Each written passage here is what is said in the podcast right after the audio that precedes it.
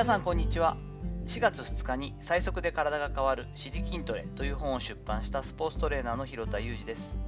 本日は大学受験の今に思うアップデートの重要性というお話をしていきたいと思います。昨日ですが高3の長女の保護者会がありました。内容はほぼ進路説明会だったそうなんですがえー、このコロナ禍の折ということで、まあ、代表1人ということで妻が参加してくれました。送り迎えだけして外で待ったりしたんですが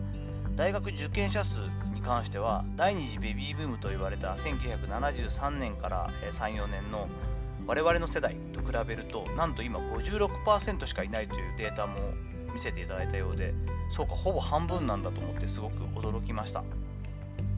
ある程度学力を有している学生はとにかくできるだけ科目を絞らない方が絶対的に有利になっていますという話もあの私にとっては常識的な話ではなかったのでとても驚きました。同じ大学の同じ学部であっても多いところだと8種類の受験パターンがあるそうでそのところの大学に関して言うと例えば3教科受験で言うと5.9倍5教科では3.2倍とほぼ、まあ、半数というかですね倍率が半分ぐらい変わっちゃうということですよね。4教科でも2.8倍3教科で3.7倍ということでなるほど。可能な限り学生としては大変なことですし教科が増えれば増えるほど勉強しなきゃいけないものは増えるんですけれどもそれほど得意じゃないとしても教科数が多い方が平均的に取れる子にとってはとても有利に今なってるんだなということを理解しました。各大学も生き残りをかけてどんな学生を輩出すれば大学としての価値を高めるかということは模索しているような状態が続いています。理系文系とスパッと切らないでバランスよく学ぶ学生を得ることで公認会計士などどちらの能力も必要な専門資格に関しては受かる人も増えてきているという話もあったそうです。今回、えー、うちの長女が通っている高校に関しては OG の4名が自身の体験談をリアルに語ってくれて大学受験の今をリアルにイメージして知ることができたそうです。この4人に関しても、まあ、何も問題なくというかですねすんなりこう一時であの受かってという形の子ではなくてあの一浪したりとかですね後期で受かったって言ってですねいろんなパターンの自分なりの経験をちゃんと積んでくださっているくれている子たちが快く引き受けてくれて自分たちの体験談を話してくれたそうです、まあ、センター試験に代わる共通テストというシステムになってからその後前期後期の二次試験という流れになりましたよね。この後期に至ってはもう3月12日だったりから今年は始まったというか昨年っていうんですかね始まったぐらいなのでもうほんとギリギリもギリギリなんですよね。なかなか新しいルールにこうルールチェンジに親の世代は特についていけないなという感覚を持ちました。やはりあまりにも自分が持っている大学受験の常識とかけ離れていて驚愕を受けました。まあ、25年前が私の受験生だった時の年頃なのでそれは違うよなというのは分かるんですけれどもでもどうでしょうか？15年前とか20年前とかこの5年間の間でそれほど大きな差が大学受験のシステムにあったかというとそんな感じはしないんですよね。ただもう本当にこのセンター試験からの切り替えのタイミングでもあるし令和に入ってからの流れのこの違いとそしてコロナ禍によって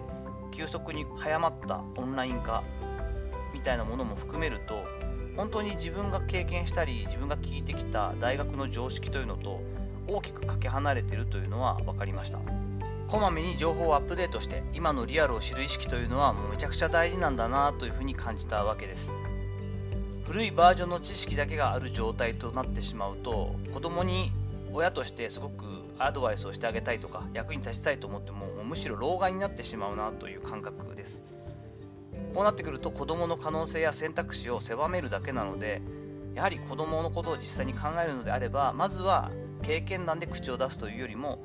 現状の大学のシステムだったり今どういった流れなのかということを自分がちゃんとアップデートしていく。そしてバージョンアップしていくという意識は大事だなというふうにつくづく思ったんですけどもこれって結局仕事も全く同じなんですよね。やはり私が関わっているトレーニングだったりとかトレーナーの世界っていうのも日進月歩の知識のアップデートがあるわけで今まさにアイシングに関して、まあ、今更という感じはあるんですけれども一般的なところでもアイシングってやったらいいってもんじゃないみたいだよ治癒が遅くなるみたいまあ生理学的なこと言ったら当然なんですけれどもそういったことっていうのもじゃあ私が初めてアイシングについて学んだ25年前と15年前そして直近10年の流れ論文とかの流れからのアイシングはこういうふうに使うべきだ。やはりアイシングをした後っていうのはある程度放置というか